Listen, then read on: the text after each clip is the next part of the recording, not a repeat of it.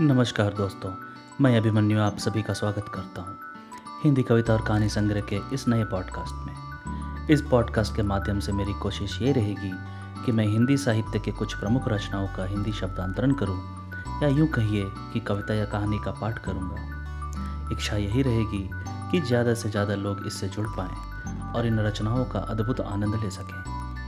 कविता या कहानियाँ वही रहेंगी जो कि कॉपीराइट एक्ट 1957 सेक्शन 22 के अंतर्गत पब्लिक डोमेन में उपलब्ध हों। तो आइए शुरू करते हैं।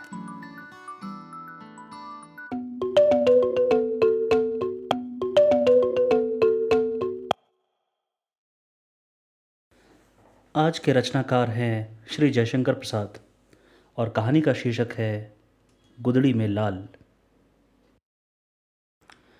दीर्घ निश्वासों का क्रीड़ा स्थल गर्म गर्म आंसुओं का फूटा हुआ पात्र कराल काल की सारंगी, एक बुढ़िया का जीर्ण कंकाल, जिसमें अभिमान की लय में करुणा ही रागिनी बचा करती है।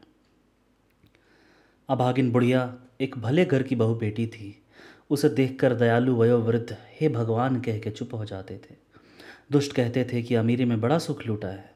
नवयुवक देशभक्त कहते थे, देश दरिद्र है, खोखला है अभागे देश में जन्म ग्रहण करने का फल भोगती है। आगामी भविष्य की उज्ज्वलता में विश्वास रखकर हृदय के रक्त पर संतोष करे। जिस देश का भगवान ही नहीं, उसे विपत्ति क्या, सुख क्या? परंतु बुढ़िया सबसे यही कहा करती थी, मैं नौकरी करूँगी, कोई मेरी नौकरी लगा दो। देता कौन? जो एक घड़ा जल भी नहीं भर सकती, जो स्वयं उठकर सीधी खड़ी नहीं हो सकती थी, उससे कौन काम कराए? किसी की सहायता लेना पसंद नहीं किसी की भिक्षा का अन्न उसके मुख पर बैठता ही नहीं था। लाचार होकर बाबू रामनाथ ने उसे अपनी दुकान में रख लिया। बुढ़िया की बेटी थी। वह दो पैसे कमाती थी, अपना पेट पालती थी, परंतु बुढ़िया का विश्वास था कि कन्या का धन खाने से उस जन्म में बिल्ली, गिरगिट और भी क्या क्या होता है।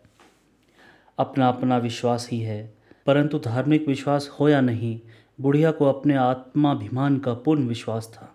वह अटल रही। सर्दी के दिनों में अपने ठिठुरे हुए हाथ से वह अपने लिए पानी भर कर रखती। अपनी बेटी से संभवतः उतना ही काम कराती, जितना अमीरे के दिनों में कभी कभी उसे अपने घर बुलाने पर कराती। तो उसे मासिक वृत्ति देते थे। और भी तीन चार पैसे चबैनी के, जैसे और नौकरों को मिलते थे, मिला करते थे। कई बरस बुढ़िया के बड़ी प्रसन्नता से कटे। उसे ना तो दुख था और ना सुख।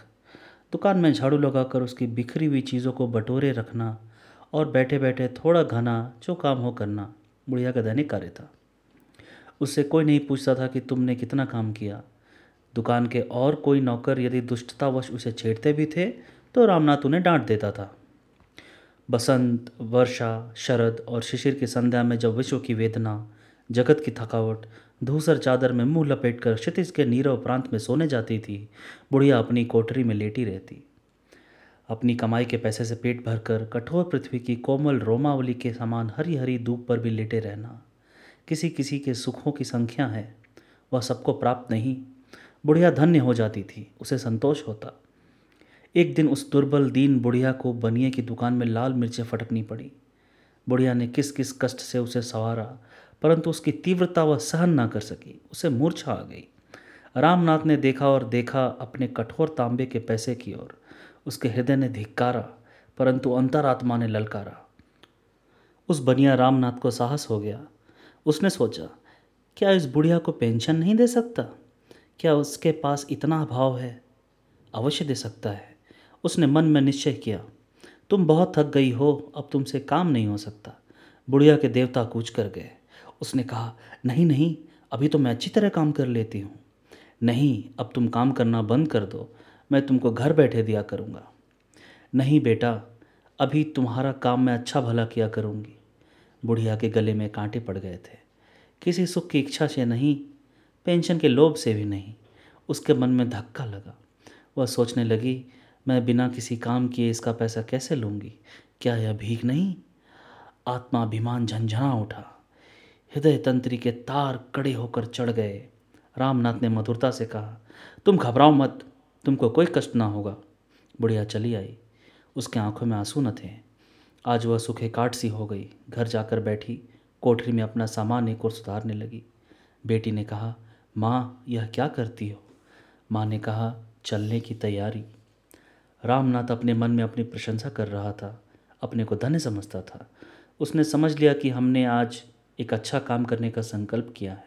भगवान इससे अवश्य प्रसन्न होंगे। बुढ़िया अपनी कोठरी में बैठी बैठी विचारती थी, जीवन भर के संचित इस अभिमान धन को एक मुट्ठी अन्न की भिक्षा पर बेच देना होगा। असह्य, भगवान क्या मेरा इतना सुख भी नहीं देख सकते? उन्हें सुनना होगा। वह प्रार्थना करने लगी, इस अनंत ज्वालामयी सृष्टि के कर्ता, क्या तुम ही करुणा निधान हो? क्या इसी डर से तुम्हारा अस्तित्व माना जाता है? अभाव, आशा, असंतोष और अंतर्नादों के आचार्य, क्या तुम ही दीनानाथ हो? तुम्ही वेदना का विषम जाल फैलाया है। तुमने निष्ठुर दुखों के सहने के लिए मानव हृदय सा कोमल पदार्थ चुना है और उसे विचारने के लिए, स्मरण करने के लिए दिया है अनुभवशील मस्तिष्क। कैसी कठोर कल्पना है निष्ठुर। तुम्हारी कठोर करुणा की जय हो। मैं चिर पराजित हूँ। सहसा बुढ़िया के शीर्ण मुख पर कांति आ गई। उसने देखा, एक स्वर्गीय ज्योति बुला रही है। वह हँसी फिर शिथिल होकर लेटी रही। रामनाथ ने दूसरे ही दिन सुना कि बुढ़िया चली गई। वेदना क्लेशहीन अक्षय लोक में उसे स्थान मिल गया। उसने महीने की पेंशन से उसका दाह कर्म करा दिया। फिर एक दीर्घ निश्वास छोड़कर बोला अमेरिकी बाढ़ में न जाने कितनी वस्तुएँ कहाँ से आकर एकत्र हो जाती हैं। बहुतों के पास उस बाढ़ के घट जाने पर केवल कुर्सी, कोच और टूटे गहने रह जाते हैं। परंतु बुढ़िया के पास रह गया था सच्चा स्वाभिमान, गुदड़ी का लाल।